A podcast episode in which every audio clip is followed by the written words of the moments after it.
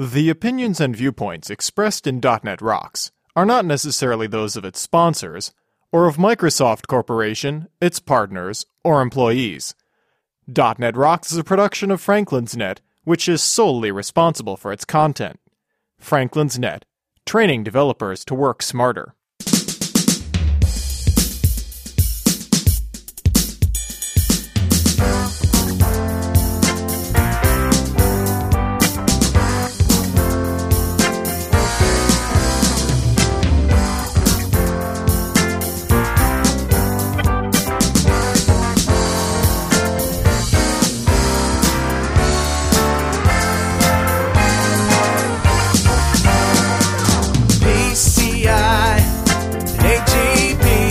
Rockheads! Do not adjust your Zune.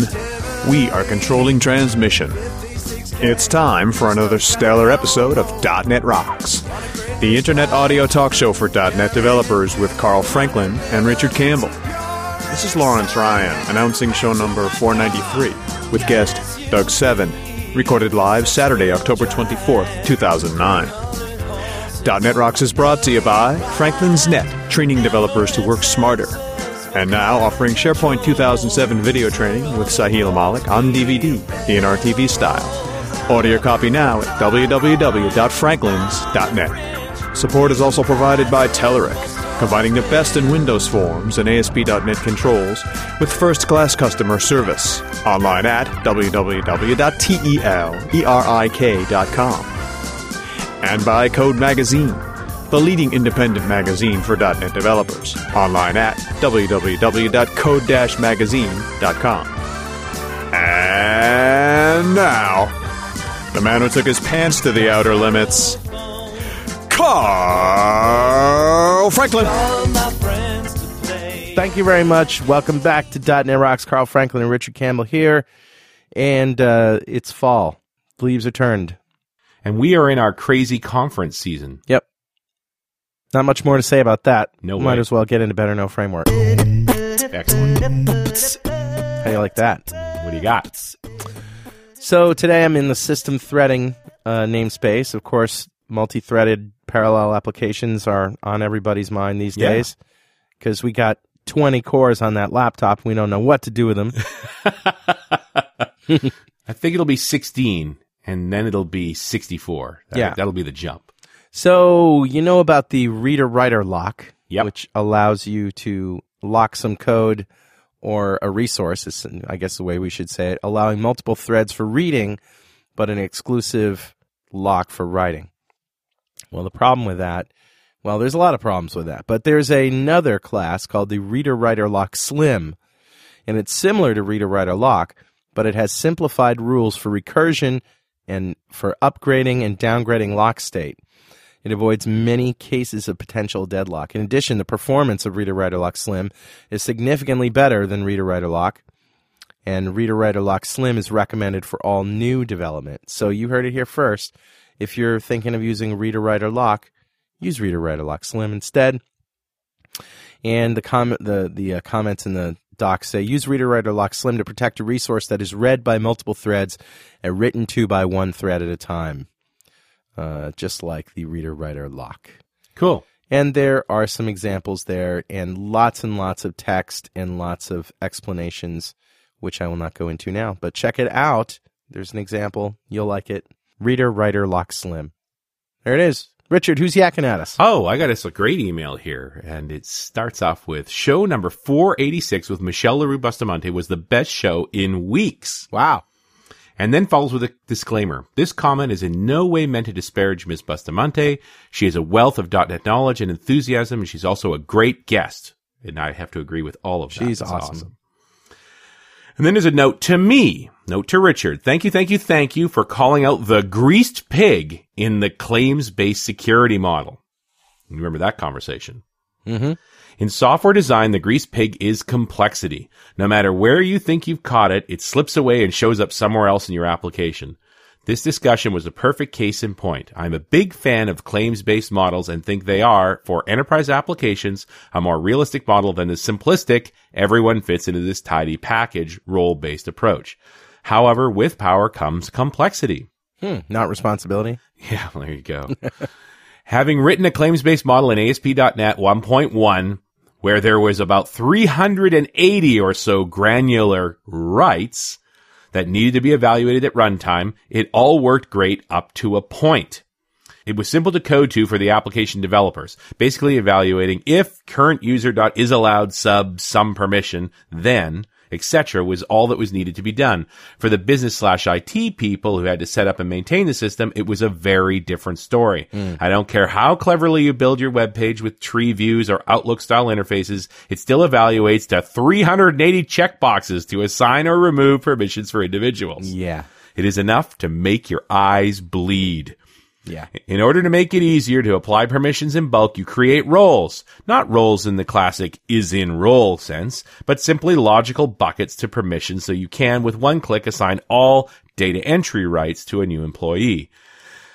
Then you have to deal with overlapping roles where a user could obtain the can approve transfer permission from four different places. Now the complexity comes back to haunt the devs who had such an easy time before anyone actually used the software to do anything real. Support calls and bug reports like, how come Sally's supervisor can't access audit information? She's in the right role. And Susie Newhire just gave herself a $3,000 bonus and your software let her do it. Start rolling in. Not to mention the angst you get from clients and install teams trying to define the security permissions on a new install. You want me to what? How many times? Architects, even great ones like Michelle, often don't see the greased pig. Maybe it is the fact that they don't feel the pain of implementing the perfect solution. Or maybe they just haven't felt it for too long. You were calling out the hidden cost of this model quite clearly and would not let it go. And for that, I salute you. Keep it up. Thanks both of you for a great show. Andreas Senker from Infusion. Oh wow. We know those guys. Yeah, we know those guys. Yeah. Andreas, a mug on the way to you. Thanks for the great email. I I really enjoyed the show, and uh, I think we really drilled into that issue, and we're going to do more discussions on exactly that topic to see if we can get a clearer picture of what's going on. And Andreas, you know what's going to go really, really well with that .NET Rocks mug? What? A little bourbon. it's true. I'm yes, just little bourbon goes a long way. Yeah. Well, Richard, Doug Seven is our guest today. He's back. He uh, Doug Seven is a senior product manager for Visual Studio. For the past three years or so, Doug's focused on tools enabling application lifecycle management, including Visual Studio Team System and Team Foundation Server. Doug joined Microsoft 10 years ago. With a colleague from Microsoft, Doug left and created .NETJunkies.com and SQLJunkies.com and spent the next five years evangelizing ASP.NET and the .NET framework. Five years ago, Doug rejoined Microsoft as a development lead in Microsoft.com, where he's helped his team implement Team System and ALM solutions. Now, Doug is using that experience to help define the next set of tools from Microsoft to enable team collaboration and productivity. Welcome back, Doug. Thank you. Glad to be here. Or do you just commonly go as D7, the the two-letter acronym for your name? I, uh, I'm often referred to D7 also because it's my alias at Microsoft, although Ah. it's spelled out D S E V E N. So, what was it like having a number for a father? Well, you know, the thing that has been most difficult is that it gives people an easy opportunity to define whether or not I'm under or overachieving. I get called Nice. Doug 6, Doug 8. Oh man, Oh boy, yeah. The, the sad part here is you've heard them all. There's Yeah. nothing we could throw at you you haven't heard before. Heard them all. The, the worst of them all was uh, a number of years ago. I joined a development team in which, sadly, I was the ninth developer to join the team. So you were seven of Oh. nine. The the jokes did not stop. Seven I begged nine. and pleaded for us to hire somebody new. Yeah, you- I just go directly to cleavage in that conversation. Yeah, and and, and I do look good in a skin tight suit, but yeah, you came prepared for that joke. You Oh, man, he was had, ready. He had it was batter up. He was like, go "Come ahead. on, go ahead, lob ahead." him, lob him one. Well, we're here to talk about the new beta of Visual Studio 2010, uh, which was just announced.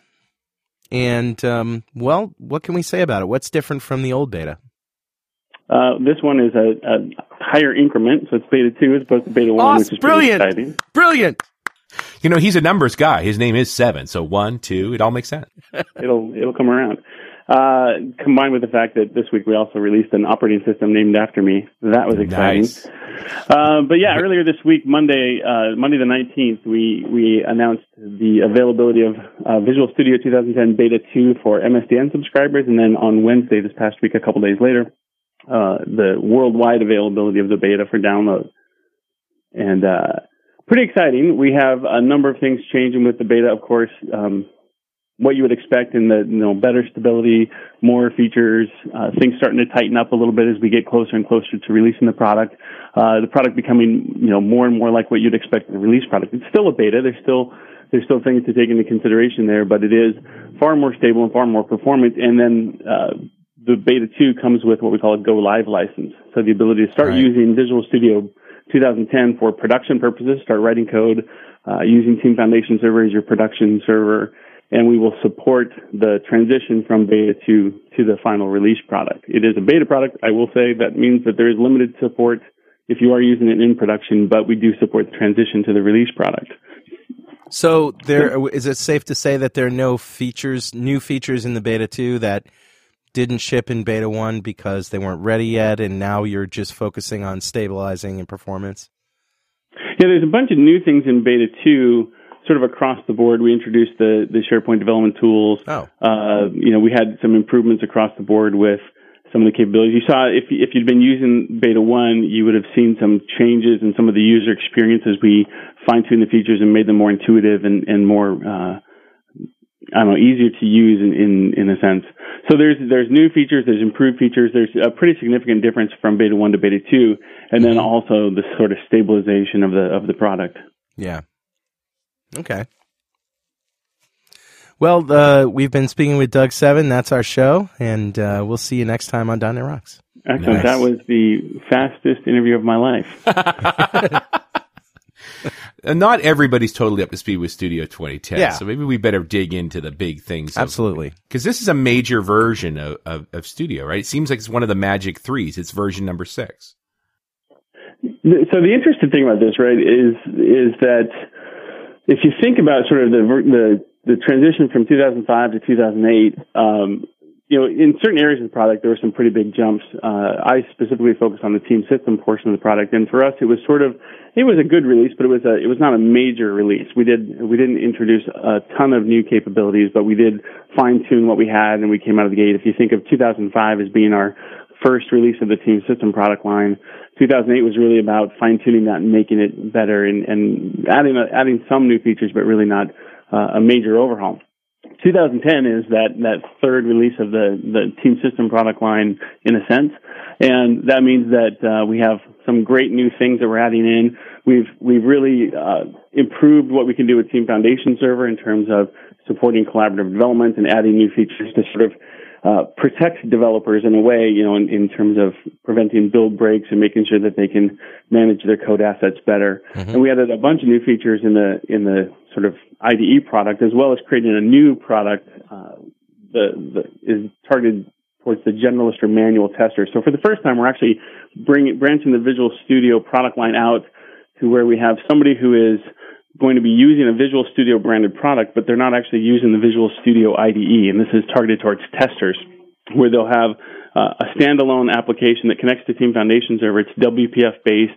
It's really designed with a manual tester in mind, somebody who doesn't write code. They, they perform functional testing, black box testing.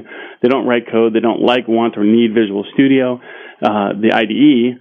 And so let's have a product that integrates them into the team, gets them all the capabilities they need, uh, but is designed with them in mind. So we have a new product there. In, in beta one, we had this uh, in the in the beta. It was um, the application itself is called the Microsoft Test and Lab Manager.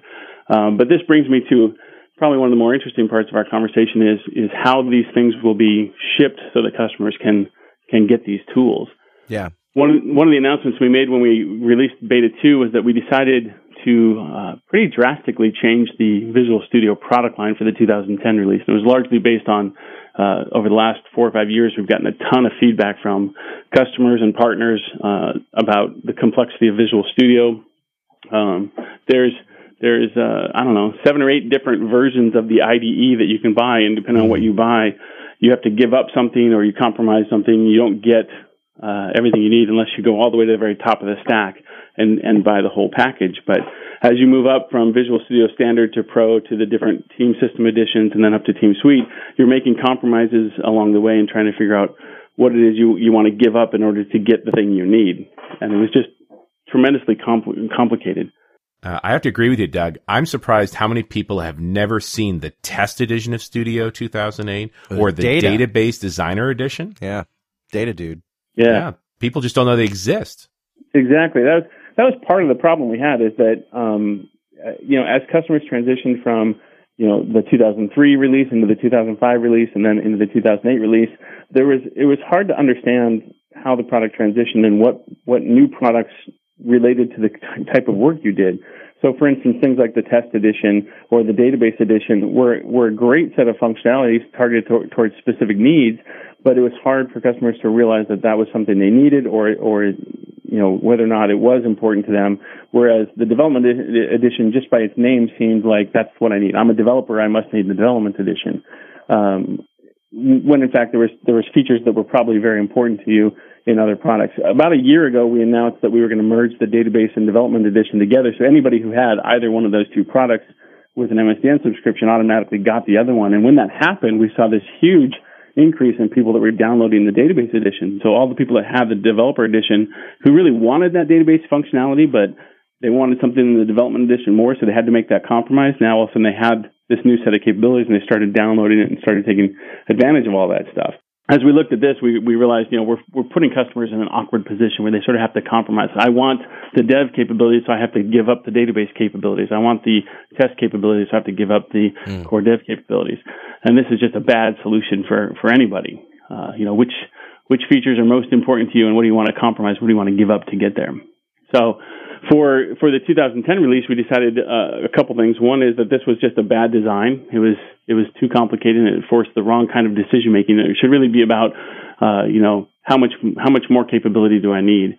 Uh, so we sort of shifted the model for the product line, and instead of being this sort of move up through standard and pro and then make a decision of which of these four different flavors that you want and what you're going to give up before you move up to the, the highest end product. Let's just go with sort of a nested model where there's sort of a good level, a better level, and a best level.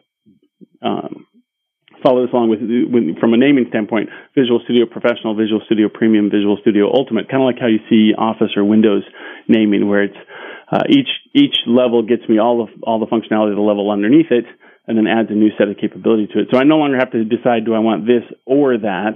Now it's just sort of additive. How much more do I want uh, in order to do my job? What features do I need in order to do my job? And the the ultimate version comes with a pretty hefty price tag this time, right? Uh, well, if you think about the the ultimate version is sort of parallel to what we had in the uh, in Team System as the Team Suite product. So at the at the highest end of our product line in 2005 and 2008, we had what we called Team Suite, which which is just everything. If if it had a Visual Studio name, it came in that product. You got it, and that was everything. And so that was uh, not an inexpensive product by any means. And so Visual Studio Ultimate follows along in that pricing model. Yeah. It, the price did go up just a little bit, but not not tremendously. but not. I mean, typically when you bought Team Suite, you bought the sort of server package, and then you bought lesser units for everyone else, right? In some cases, so we have there's there's sort of different models that we saw customers using, and and this also helped us make some of the decisions we made. Which is for some customers, it was everybody on our team needs. There's sort of everybody's a jack of all trades. Everybody's a high level developer. They need to be able to do everything. We're just going to outfit everybody with uh, Team Suite, and so everybody on the team has all the capabilities. In other cases, we saw where you know the senior guys would get Ultimate, and the the more junior guys would end up with one of the one of the Team System editions, or in some cases even even Visual Studio Professional. And this was okay; they could all still work. They spin up a Team Foundation server, and everybody could connect to Team Foundation server, and they could work together pretty efficiently. But it limited some of the people on the team from what they could do, and that's still going to happen to some degree as we even if we, as we go to this sort of nested model. Uh, that's still going to happen to some degree, but we've done some work to really help the the transition uh, from those two different products. So a, a good example of this is we had an architecture edition product uh, where you can create these uh, architecture diagrams and they're, they're pretty usable. But if you didn't have the architecture edition, you couldn't open those diagrams and use them. Uh, Right. so now we've added this ability now to at the Ultimate Edition, you can you can create these architecture diagrams and you can use them to help communicate, you know, through UML or through layer diagramming or or visualization of your code assets, and you can create these diagrams. And we've added a, a read-only viewer for those diagrams to Visual Studio Premium, so other people on your team can open up those diagrams and understand, and you can use those sort of as a as a communication vehicle, attach a, attach a use case to a requirement, for example, or attach a sequence diagram to to a work item, and use that to communicate to the other people on the team how how the work needs to be completed. And just to compare here, I pull up the Microsoft site and looked at Visual Studio Team System 2008 Team Suite. Retail price from Microsoft is about eleven thousand dollars. And uh, yeah, and, so Team Suite with an MSDN subscription, so you get Right. all the software in MSDN. It's uh, retails about eleven thousand. Right, and and the new Ultimate in 2010 with the MSDN subscription is about twelve thousand. So not that different. Not that different, a little bit of an increase, but we also, in the Ultimate Edition, we added some new things that, uh, as we're developing new products, we, we talked about this sort of generalist tester product, um, the, the Microsoft Test and Lab Manager, this interface that I can use for test case management, test execution, uh, tracking, or uh, filing bugs and reporting bugs, and, and uh, all sort of generalist tester activity. We've we've added that into the Visual Studio Ultimate package. So the senior devs who are buying Visual Studio Ultimate are getting all of that capability, all of the IDE capability, along with this uh, separate testing tool. Uh, so they're really at the higher end. They're getting a lot more value. The, the the capabilities they have in 2010 are a huge jump ahead of what they had in 2008. The the complexity around Studio also made MSDN subscriptions more complicated too.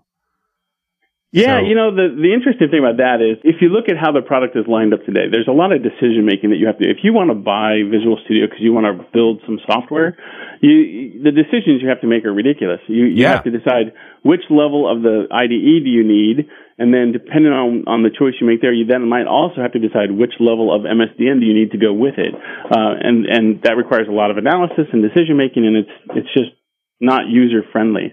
So, for instance, I could choose to buy Visual Studio Professional, but then do I want MSDN Professional or MSDN Premium? And what's the difference? What do I get in each? Um, and even at, at the higher end where you were just getting MSDN Premium, what you would get in MSDN Premium would change depending on what product you bought. So we decided to to streamline a few things. We we streamlined the the um, the dev tool product choice, like I said, Visual Studio Pro Premium Ultimate, uh, simplifying that. And there's also some server side and some, uh, the, like I said, the tester product as well, where we have test elements and Team Foundation server and our Team Lab management tool. Uh, and then for the for the dev tool you buy, whether it's Visual Studio Pro Premium or Ultimate, or if you buy the test element tool because you're going to do the sort of manual testing activity, we we pair each of those with an MSDN subscription. And that MSDN subscription is is matched to the level of product you buy, and uh, the benefits you get in the MSDN subscription are intended to match that level of product. So you no longer have to decide between the IDE and which version of MSDN you need. You just choose the product you want and the benefits that automatically come with it. And so we've we've done a lot of work to sort of match the benefits uh, with the product accurately, but we've also done some work to add new benefits into MSDN uh, for all users. So so one of the things that that may have become apparent in our conversation is that I've been talking about Visual Studio Pro, Premium, and Ultimate. I have not been talking about Visual Studio Team System. Right. And the reason the reason for that is we actually decided to drop the name Team System uh, and just go go center everything around the, the Visual Studio brand. Primarily because we realized that the distinction between Visual Studio and Visual Studio Team System was sort of artificial, and this was a huge point of confusion for customers. We we would frequently get asked what the difference was between Visual Studio and Visual Studio Team System, and it was largely because we had sort of created this artificial line that said you're an individual developer or you're a team developer, uh, and Right. and tried to leverage that. Uh, which one am I? Yeah. Exactly. And the reality is most most developers are team developers, um, regardless of the level of tool you need, right? Right. You, you might still only need Visual Studio Professional, but you still work on a team. And so what they what the, what these people end up doing is buying Visual Studio Professional and they get Team Foundation server and they get a client access license and then everybody's happy. Um, so there's there's this distinction of who's a team and who isn't was sort of artificial. So we decided let's not confuse that issue anymore and let's just remove the branding team system and focus on the product as being Visual Studio as a development uh, you know product for for teams of all sizes, whether you're you know one or two people or one or two hundred people. So as part of this, as part of this distinction, we wanted to add some value to MSDN, some new benefits to MSDN. So one of the things we did is we decided to add our Team Foundation Server product to MSDN. Uh, previously, we had you could get uh, if you bought one of the Team System products, you would get Team Foundation Server Workgroup Edition. This was limited to five people. It was fully featured product, it was limited to five people. And if you wanted to go to more than five people, you'd have to go buy Team Foundation Server and and uh, install it and get it up and running. And then buy client access licenses for everybody. Um, and, the, and and this was not something that was included in the MSDN for Visual Studio Professional users. So Visual Studio Professional users didn't even get the opportunity to, to sort of try out Team Foundation Server. So with the 2010 release, we decided Team Foundation Server is going to go into all of the the client tool MSDN packages. So if you buy Visual Studio Pro, Premium, or Ultimate, or the Test Elements product, inside of that MSDN uh, subscription that you get with it is a, a license to Team Foundation Server. Uh, which includes the ability to deploy it as much as you need for development and test purposes if you want to build add-ons to Team Foundation Server, but also the ability to deploy a single production instance of Team Foundation Server per subscription. So now buying MS, buying a product with MSDN all of a sudden gets you Team Foundation Server that you can use in production, and we include the client access license so you can get up and running in, in, in no time. So a team of any size, as soon as you buy an MSDN subscription, you've got Team Foundation Server and you've got it up and running. Uh, that being said, we recognize that not everybody's buying our dev tools or an MSDN subscription, uh, but they do want to use Team Foundation Server. For example, we have lots of people who use Team Foundation Server with Eclipse, uh, using one of our partner uh, add-ins. Teamprise is an add-in to Eclipse that allows the, the Eclipse developers to connect to Team Foundation Server and get all that benefit. Uh, or people who are, are, old school Visual SourceSafe users, we want to give them a, a path to go to. We're not going to, we don't have any plans to release a new version of Visual SourceSafe or at least new features to Visual SourceSafe. We'll, we'll update it to work with uh, the 2010 Yeah, release. Please don't. Uh, what's that? Just please don't release any more versions of Visual Source Safe. You know, the, in all honesty, we don't we don't plan to. We we Right. really want to see our SourceSafe users transition over to Team Foundation Server. It's a much better uh, solution. It's it's more than just source control. It does a lot more. So, uh, you know, having Team Foundation Server in all of the MSDN subscriptions is is really going to help. This portion of .NET Rocks is brought to you by our friends at Telerik, who bring you the Telerik extensions for ASP.NET MVC. The extensions bring rich UIs to your MVC application. These are just announced, and this time they're not standard web forms controls tailored for MVC, but native, built from the ground up MVC components. There's three important things to remember. One, they're pure ASP.NET MVC components. Two, they're based on jQuery. And third, and this is the best part, they're completely open source. Just go to www.telerik.com slash MVC for more information and online demos. Make sure you thank them for supporting .NET Rocks. Yeah, it sounds like you're really lowering the bar so anybody working in Source Safe could easily move over to TFS. Yeah, the interesting thing that the biggest the biggest sort of blockers to adoption that we found when we talked to Visual SourceSafe users were that um, Team Foundation Server was a lot more expensive than Visual SourceSafe was. Remember, Visual SourceSafe came with Visual Studio. It came in Right. your MSDN subscription. It was uh, readily available to you, and if you didn't get it in MSDN, you could buy it for about five hundred dollars. Yeah. Uh, so that was a, that was a primary adoption blocker for most of the customers, and then the other one was was the just better tools to migrate from VSS to, to Team Foundation Server. So the inclusion of Team Foundation Server and MSDN should help a lot. Additionally, if if you're not buying an MSDN subscription, we're going to be selling Team Foundation Server instead of we used to have it at three thousand dollars. So we we did raise the price of of Team Suite to Ultimate just a little bit, but in in contrast, Team Foundation Server used to be three thousand dollars retail or just about. Uh, now it's going to be about five hundred dollars retail, and that five hundred dollar product will also get you uh, a license and exception for up to five users. So for five hundred dollars, you can get a production instance of Team Foundation Server Wow. uh, with five users on it, and then if you want to add more, you can just buy uh, client access licenses for those users. So the VSS users now have this great opportunity to move to Team Foundation Server at relatively little or no cost, and then we will be coming out with some some improved tools to help migrate from VSS to Team Foundation Server. That's cool. What uh, What about the Express SKUs? What is, do we have anything new to talk about here? There's there's you know new capabilities that show up in the Express SKUs as part of the release, but there's no uh, fundamental change to the product lineup of the, of the Express SKUs. So all the Express SKUs that are available today will have newer versions of them available for 2010. Uh, so that there's no real fundamental change. The, biggest changes are really at the at the um, you know standard pro uh, and up What about in terms of features um, or or languages? Do we have an, an F sharp Express SKU? Do we have a Iron Ruby or Iron Python Express SKU? Uh, right now, to the best of my knowledge, there's no plans to add any new Express SKUs, so we'll have the, the Express SKUs that are available today. Now, uh, I say that being the fact that I'm the guy that works on the team collaboration products, uh, I can't guarantee the accuracy okay. of my statement. How about that? Right. We, and we really haven't seen any announcements around Express yet. So, but there, there, there's going to be 2010 Express editions. There will be Express editions for the 2010 release, exactly, and and I, I don't anticipate the, any changes to the to the choices of Express products that are available. So, going, we now have three versions of 2010. Then Professional, Premium, Ultimate, right? Yeah, so if you think about the from the from the Visual Studio IDE standpoint, right, the development IDE, there's three flavors: professional, premium, and ultimate. Uh, and then there's an additional on the additional client product for the the testers. This is this is an audience we've never had a product before before. We didn't have a dedicated manual manual tester product before, so this is a new product, uh, Visual Studio Test Elements. So that's sort of another client tool. And then on the server side, we'll have Team Foundation Server, and then for the virtual lab management capability, we have a Team Lab Management tool that is sort of uh, on the server side as well. Okay, I want to drill into the test stuff, but let's just go over sort of the basic differences between the different types of, of studio here. So, Sure. Pro's the base level after Express.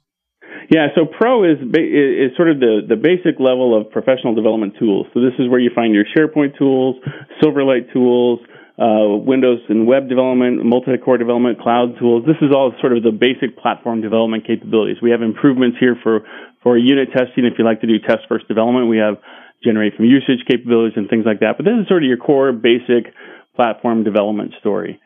Uh, as you then move up the, the product line, if you move up to premium, uh, you of course you get everything that's in pro, and then we add on to that the, the features that you would typically find if you were to make a comparison to the 2008 product line. This is where you'd find things that were typically in the development edition, things like static code analysis, code coverage, code metrics, all the sort of ability to understand your code better from a from a metricing standpoint.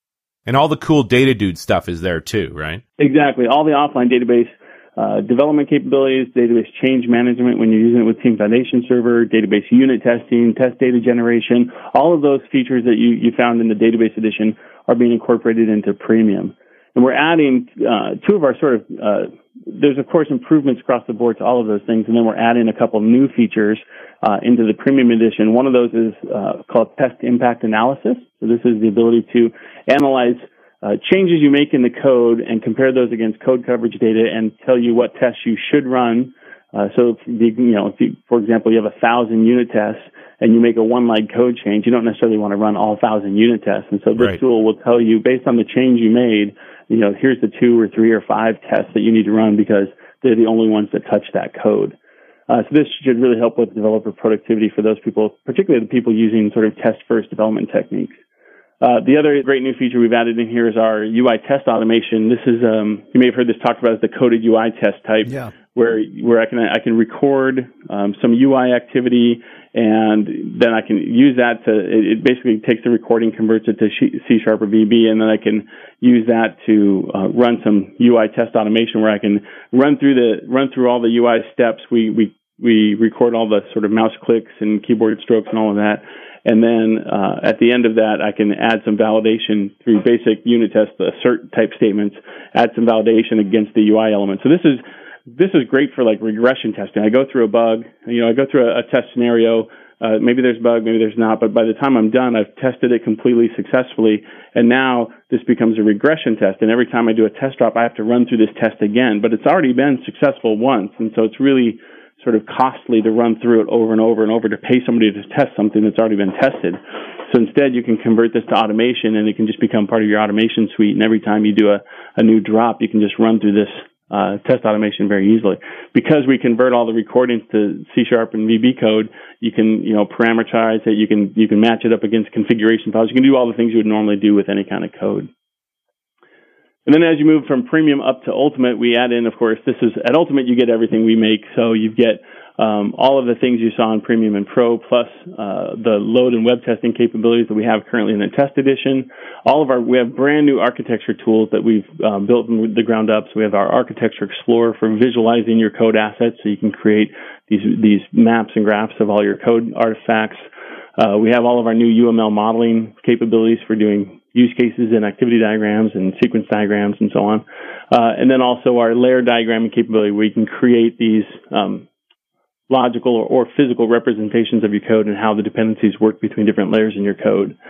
Uh, we include, include here uh, the capability you might have heard referred to before as uh, the historical debugger. We've now uh, given this thing a name. It's called IntelliTrace, and IntelliTrace is the tool that allows you to take a debugging session, whether it was local or remote, and kind of go back in time and, and rewind back through that session and step through that code as if it was currently executing on your machine and That's awesome. check the state of variables and do all these great things that you would normally do in a debugging session, but uh, in this case, it's already transpired. And that really leads us into this whole new test infrastructure, which uh, and, and I presume IntelliTrace is a big part of. Exactly. So if you think about the the primary problem that developers and testers have in working with each other is that they fundamentally just don't understand each other. Um, yeah they speak different languages. That different things are important to them. So from a tester standpoint, um, there's a requirement that I write a test case that, on how I'm going to test that requirement and verify that the requirement was fulfilled correctly. When I do that, when the when the code comes to me and I run through that test, if something goes wrong, I file a bug. And the, when I file a bug, I will document what I think is important about that, which may or may not be the same thing that the developer needs. For example, I may not uh, know to capture a certain piece of information to communicate to the developer, uh, not because I'm not as good as the developer, but just because we're different, we have different disciplines and different things are important mm. to us from a developer standpoint, this can be just as frustrating because now I've got a bug and I can't reproduce the bug because there's some core piece of information missing. So I run through the scenario and I can't find the bug. Everything seems to work correctly. This is the quintessential, you know, works on my machine problem. Right. And the bug, the bug gets closed out with the status of no repro. I couldn't yeah. reproduce the bug, so there must not be a bug. And then eventually, who finds the bug in the long run? The end user, the right. customer. Somebody else finds the bug, and it's it's not a good scenario. Doug, have you seen PEX? PEX. Oh, PEX. Uh, we don't have any uh, PEX uh, features in this release. The PEX stuff will still be available. It's pretty awesome, though. I did a DNR TV on this, uh, and it's white box testing for Visual Studio. So not only will it do what NUnit does, sort of, namely, you know, create a test framework for your methods, but it'll actually come up with sample data to send yep. in, and it will test every. Uh, it'll make every test that it possibly can make. Exactly. Yeah.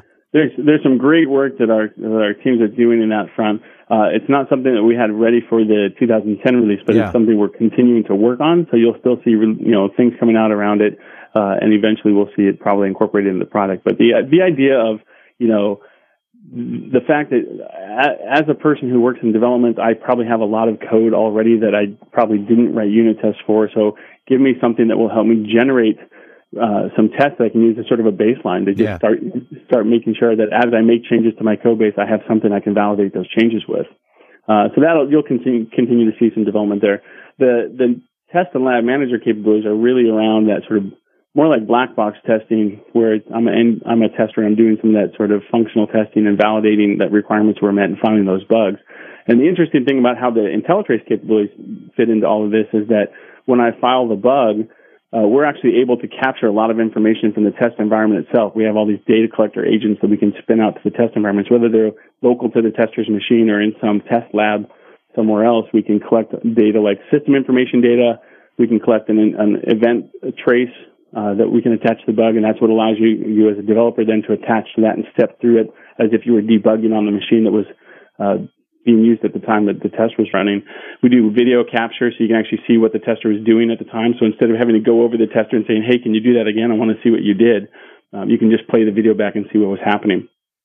So the test and lab manager has all these great tools to sort of tie into this IntelliTrace capability by providing all of these data collection uh, resources back to the developer with the idea that then this, if you think about this, you know, the, the collaboration between developers and testers having a, a, large amount of white space in between the two where communication breaks down and things happen. This is intended to sort of compress and reduce that white space so that uh, we facilitate a lot of the communication that needs to happen so the developer is getting what they need and the tester is doing what they need to be doing to, to satisfy their requirements. And this uh, Elements edition, this is not the IDE. This is for non, you know, IDE folks. Right. Visual Studio Test Elements is intended for the generalist tester, the person who does this functional testing. So they're Right. going to, when, when you open up the box for Visual Studio Test Elements, the DVD that you get in there is going to have the Microsoft Test and Lab Manager that you'll install, but it will not include the Visual Studio IDE because the people who are using this, this product, the people who are doing functional testing, don't want the Visual Studio IDE.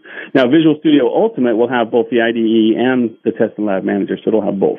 Um, is it is this, what's the pricing like on test elements? Uh, test elements pricing uh, is going to be in the in the ballpark of about two thousand dollars with an MSDN subscription. So about Okay. about half the price of what you would see like Visual Studio Premium going for. Uh, and there's still the free bit for anybody being able to submit bugs and track where the bug's going to, right? That came out in 2008. Yeah. So um, for for the Team Foundation server, we we changed things a little bit. So one. Uh, we're including Team Foundation server production deployment with MSDN. Uh, Yeah. Retail, you can buy it for about 500 bucks. And this is, by the way, it's the full featured product. There's no difference here from there's we have basically one TFS product. Um, and and part of the licensing for that is anybody can uh, file a uh, create a new work item. So file a bug is sort of the canonical example of that. Uh, they can create a new work item and they can update their work item for the purposes of clarification uh, without having to have a CAL. So anybody Right. can do that. So the idea of using it to collect bugs from your end users and things like that is, is easy.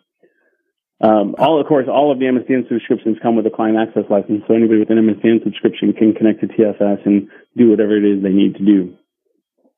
One of the other things we did with TFS, uh, to go back to the, the Visual SourceSafe users, is uh, a few weeks ago we made this announcement, but we, we added what we call a basic installation option to TFS. And the basic installation option just cuts off a couple of the features of TFS, the SharePoint capabilities and the reporting capabilities, and can be installed on top of SQL Server Express, uh, which means you can install it on a client OS like Windows 7 Home Premium, for example. I did a I did an installation of TFS on Windows 7 Home Premium a couple days ago, and it took about 20 minutes from the time I clicked install to the time it was ready to use. Uh, and we do that by chain installing SQL Server Express and configuring only the things you need at sort of the minimum level. So work item tracking, uh, version control, and build automation. So this is, if you go back to the VSS guy, this is a great alternative to VSS because I can use it in the same operating systems that I'm using VSS in today. Uh, and I have the core capabilities I need. And at any point in time, if I want to, I can upgrade it to the full TFS. So it's a, it's like a lightweight, ultra lightweight version of TFS just running on a workstation, no server. Yeah, it can be run on a server if you want. If you don't, if you don't have any need for the SharePoint services or the reporting services, and you just want a quick, lightweight, easy to install, easy to get up and running version of TFS, you can do this on a client OS or you can do this on a server OS. It'll it'll work on Vista, it'll work on Windows 7, it'll work on Windows Server. So, but it's just about uh, a source code repository then. It's it's more than just a source code repository because again, you get the work item tracking ability, Right. so you can track all your work, and you also get the build automation capability. So all of the all of the abilities for continuous integration and for gated check-in and for branch visualization, all of those abilities are, are there in the product. The only difference is you don't have the reporting and you don't have the SharePoint. Okay, moving on then. This the new thing for me is this team lab management because right now everybody's rolling their own, right? hmm The the ability to how you build your virtual machines for testing. Even Yep.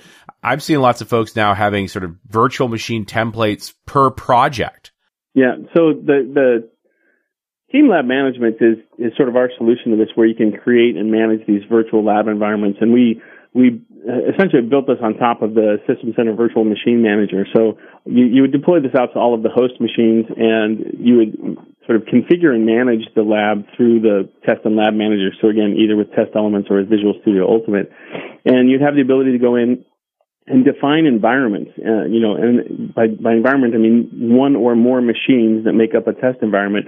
Uh, so an example of this might be I have you know two web servers that are that are working together against uh, you know an application server running some web services, and then a database server that's being connected to. And that I can define that as my environment, and I can put what I need on all those machines, including the data collector agents that I'll use to collect all that diagnostic data during testing, and then I can I can identify that as a template. And so now I've got this template of an environment, and every time I need to spin up a lab environment, I just provision an instance of that template, and it fires up all the VMs, and they're networked together, but they're ring fenced in isolation. So I can have multiple templates, uh, multiple instances of the template running at a time if I have lots of different people testing. I don't want them stepping all over each other. Right. So in, a, in an ideal world, you know, you have your build that runs, and then you have a build uh, uh, step that uh, provisions this test environment and deploys out your code to this test environment, including database, uh, you know, test data generation and populating your database with some test data, and then starts off all of that automated UI testing where you can go through this automated UI before your manual testers jump in and start doing all the manual testing. You can spin up all of these environments uh, as you need. Now, the, the, the cool thing about this is as you're going through these environments, and if you do find a bug, you know, we're collecting all that diagnostic data for IntelliTrace, like I told you. But one of the other things you can attach to the bug is a checkpoint of this environment. Because we're using Hyper-V and System Center Virtual Machine Manager, I can just grab a checkpoint or a snapshot of that environment and attach it to the bug. So the developer, when they get the bug, they can open up the exact same environment that I was running in at the exact point in time in which I found the bug, and they can look at the event log and they can look at what was happening in the application, and they can uh, do whatever they need to do to help identify what was going wrong. So they're actually now no longer working in a similar environment to what the tester has, but they're working in the exact same environment as what the tester has. Cool. You know, one of the topics is near and dear to my heart. We just sort of blew past this in the different versions. Is doing load test, web load testing with Studio because it's it's so nice. And again, a lot of people don't even know about it. Yeah. Uh, but I, I saw in the in your outline here that it's the load testing's only in the Ultimate Edition. Correct. We we uh, as we moved from the sort of massively complex model to this more simplified model, we had to kind of decide, you know, where do features land in this product lineup, and we decided that web and load testing was really sort of a more specialized feature. The the people who use it are generally more sophisticated and more senior, and will likely be using other features of the ultimate level of Visual Studio as well. So we Right. thought that was an appropriate place for it. Well, and I appreciate that you put testing through all the versions, so folks working in a sort of test driven model have the tools they need, no matter what version they're running. Yeah, that was one of the sort of principles that we, we when we when we sat down and started thinking about how to make these changes. We had a, couple of core principles. One of them was simplification. We had whatever we did had to be first about simplification of the product line, but secondly was we wanted to make sure that regardless of what product you were getting, that you had sort of a, a good sampling of all the capabilities. So as you go from you know professional, where you have sort of unit testing capabilities, and we added there the generate from usage uh, features for test first development, and then as you step up to premium, adding code coverage capabilities, adding that UI test automation, and then at the highest end, adding those the test case management uh, tools and the web and load testing. So we really want to make sure that across the product line, you're getting access to all of these things. And I mean, a big thing with load testing is multiple agents. And uh, is do we any comment on the pricing of the uh, the test agents? Yeah, actually, good question. So one of the problems we run into uh, and feedback we get a lot is that the way we license it today is you, you license the agent. Um, you have a controller and then you need some number of agents to generate load from and those agents are associated with a processor and however much load you can generate per processor is, is what you get. And so you, you pay for an agent and then, you know, however much load you, that your hardware can generate is what you get. And what we find is that a lot of customers are, are provisioning old hardware for the purposes of load testing, or they're taking idle uh, hardware and using it. And Yep.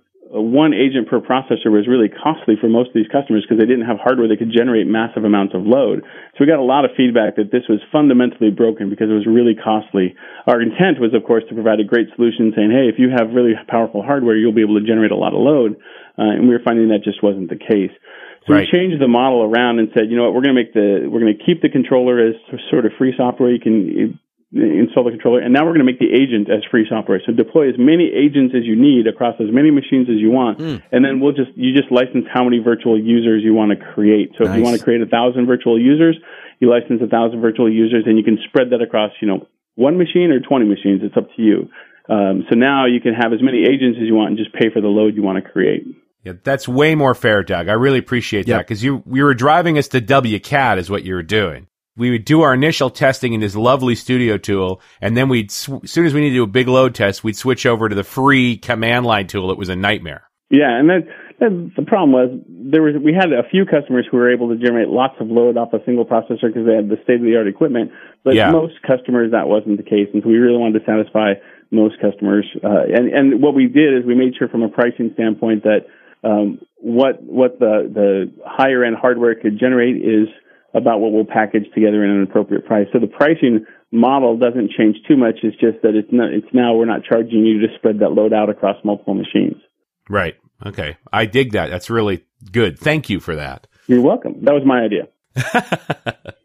So, Doug, let's talk about the launch. Let's talk about when it's going to ship and the go live license. Yeah, there's a there's a few interesting points to this. So we, on Monday the 19th, we announced that we'll launch Visual Studio on March 22nd, 2010. So now you know when this product is coming. You, you have some time to look forward to this.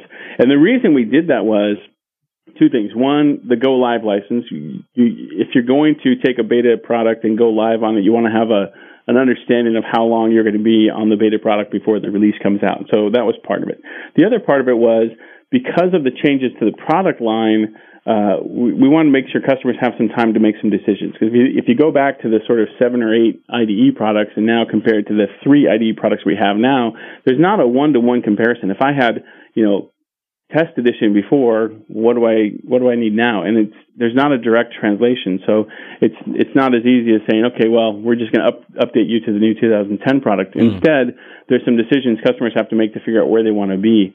Uh, in order to make sure that that when we release 2010, that everybody gets uh, the right product, we've done a few things. One, again, going back to our core principles was that no matter what we do, we weren't going to take anything away from you. So if you have a product today, uh, we're going to transition you to a product that gets you at least at the bare minimum all of the capabilities you have today. And in most cases, we want to make sure you get more capability than what you had today. Is that what you're calling the ultimate offer? Exactly. The ultimate offer. And the idea behind the ultimate offer is that um, take whatever you have today and either give you equal value in 2010, of course, the new improvements, but at least the capabilities are there, or if we can transition you up to a higher end product. And we're doing this based on your MSDN subscription. So if you have a Visual Studio Professional with an MSDN Professional subscription, you're going to get a lateral transition, nothing taken away from you. Plus, you're, you're going to get Visual Studio Pro with MSDN, so you get the new Silverlight tools, the new SharePoint tools, things like that.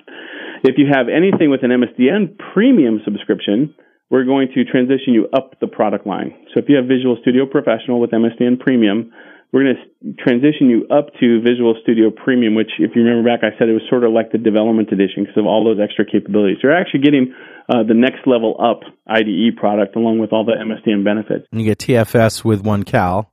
Yep, and and bear in mind, Visual Studio Pro is going to get TFS with one cal as well. Everybody gets that, Okay. um, Nice. but you get moved up to Visual Studio Premium, which means you get the the coded UI testing and the test impact analysis and the code coverage and all those things. So it's you're really getting transitioned up to a higher end product. Is there some Office stuff that comes with that too? Is like Office Professional Plus 2010 or something? Yeah, so at the at the visual the MSDN benefits change from Visual Studio Professional to Visual Studio Premium. So at Visual Studio Premium, you get production use rights to Office. Um, you get some of the additional server products like Exchange and, and BizTalk and SharePoint and things like that that you don't get at the Visual Studio Professional level. Wow. Uh, and you also get uh, more support incidents and, and things like that. So there's definitely more benefits the further up the product line you go. Wow, and that's just if you have professional. Now, what if you have Team System? Well, so so professional. So uh, if you have anything today with the, the words team system in the title, we're going to transition. you- And again, this is all based on having an MSDN subscription as well. Uh, we're going to transition you up to Visual Studio Ultimate. So Nice. anybody that has a Team System branded product today is going to end up at the highest end product that we have, Visual Studio Ultimate. And we're going to do this all on the day that we launch. So on, on March 22nd, 2010, if you go into your MSDN subscription, you'll see these new products show up in your MSDN subscription based on whatever it was you had that day. It's uh, think of that this as sort of a instant transition based on what you have on that day. We will then make something new available to you, and then there's no additional cost to you in terms of your MSDN subscription. We don't we don't raise the price of your MSDN subscription until the uh, the end of your MSDN subscription. Then you decide if you want to renew at the higher end or at the or or kind of renew back down at the lower end. The advantage here is we're we're not uh, we're not ever going to charge you the difference in the license price. Uh, the license price is actually a pretty substantial part of the pricing. We're just, if you think about uh, the time when you first buy an MSDN subscription to when you renew an MSDN subscription, the renewal price is significantly lower. Yeah. Uh, so all we're doing is, is asking you whether or not you want to pay a higher or lower MSDN renewal price. And we've been talking about retail prices here. What's the real price of Visual Studio? If I if I wanted to buy this, you know, if I if I came in new and I want to buy Visual Studio, what are the real prices I'm going to pay at the store? Um, it's it's tough to give you actual numbers, and the reasons why is we have the retail price, and that's if if you just go into the you know some some reseller and say I want to buy a copy. If you go to you know the Microsoft store and say I want to buy Visual Studio Ultimate with my credit card, um, you know the retail price is what you see on the website, like twelve thousand dollars. If you are uh, a customer who's going through our volume licensing program, depending on the the volume licensing program you're going through and how many desktops you have in your organization and all of those things, uh, those can drastically change your price. The, the volume licensing pricing uh, can be completely different than what you see in, in retail. So it's hard to quote exact numbers. It'll change by the size of organization you are and, and all of those things. So retail isn't manufacturer's suggested retail where it's usually less than that at the store. Yeah, think of what's on the website as MSRP, which which is if I go into you know if I go to Amazon.com, that's likely what I'm going to be paying is whatever is listed as the retail price. Okay. Uh, but if I'm going through my Microsoft account rep or I'm going through a reseller and I'm going through the volume licensing program, uh, you know discounts will apply based on the the, the size of my organization and how many uh, pieces of software I'm buying, both Visual Studio as well as other software like Windows and Office and SQL Server and things like that. Yeah, I think when you get into a real organization, it doesn't have to be big. Maybe it's 20 people and you own copies of Windows and copies of Office and you've got a couple of servers and all of a sudden you should be buying as a package, right? As a volume. Exactly. If you have more than five desktops that you're licensing, you should you should start contacting uh, a reseller or an, an, account rep about volume licensing because even at that low of a level, you can start getting some discounts, and then of course the the larger you are, the more discounts you can get. So five is the starting number. Uh, I believe that's the sort of lowest number that qualifies you for volume licensing. Um, and, you know, again, the discounts are not as great at five as they are at five thousand, but right. And by the way, we have uh, added a link to the Visual Studio page on MSDN, shrinkster.com slash 1B51, 1 beta 51. Doug, is there anything else that we need to cover before we wrap it up? Um, you know, the biggest thing is, like I said, we got the new beta two out. It's got the Go Live license. It's available for everybody. We you can you can download a beta of each of the individual products. So if you want to try out Ultimate, you can. If you just want to try out uh, Pro, you can. All of those things are available. You can go live on them if you want. Uh, the the support is limited, but we will support the transition to the release, and then really start looking at the the ultimate offer and think about what product you want to have when we launch, because that's not necessarily the product you have to buy. Uh, you'll buy something today, and we'll we'll step you up to a higher product, or we'll transition you up to a higher product. So, really think about where you want to end up, and then uh, position yourself to get the best value out of the out of this ultimate offer. Uh, with that, enjoy the beta, have fun. Let us know what you think of it. And uh, can't wait for the launch. it's going to be fun. Thank you, Doug. Thanks very much. It's always a pleasure to talk to you. Thanks, guys. All right, we'll talk to you next time on .NET Rocks.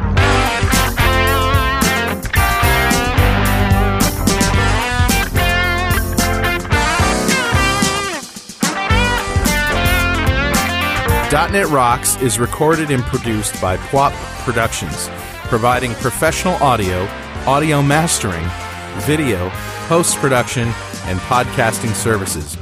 Online at www.pwop.com. .NET Rocks is a production of Franklin's Net, training developers to work smarter and offering custom on-site classes in Microsoft development technology with expert developers online at www.franklins.net. For more .NET Rocks episodes and to subscribe to the podcast feeds, go to our website at www.dotnetrocks.com. Got transmitter by the FCC. Yes, I'm a, a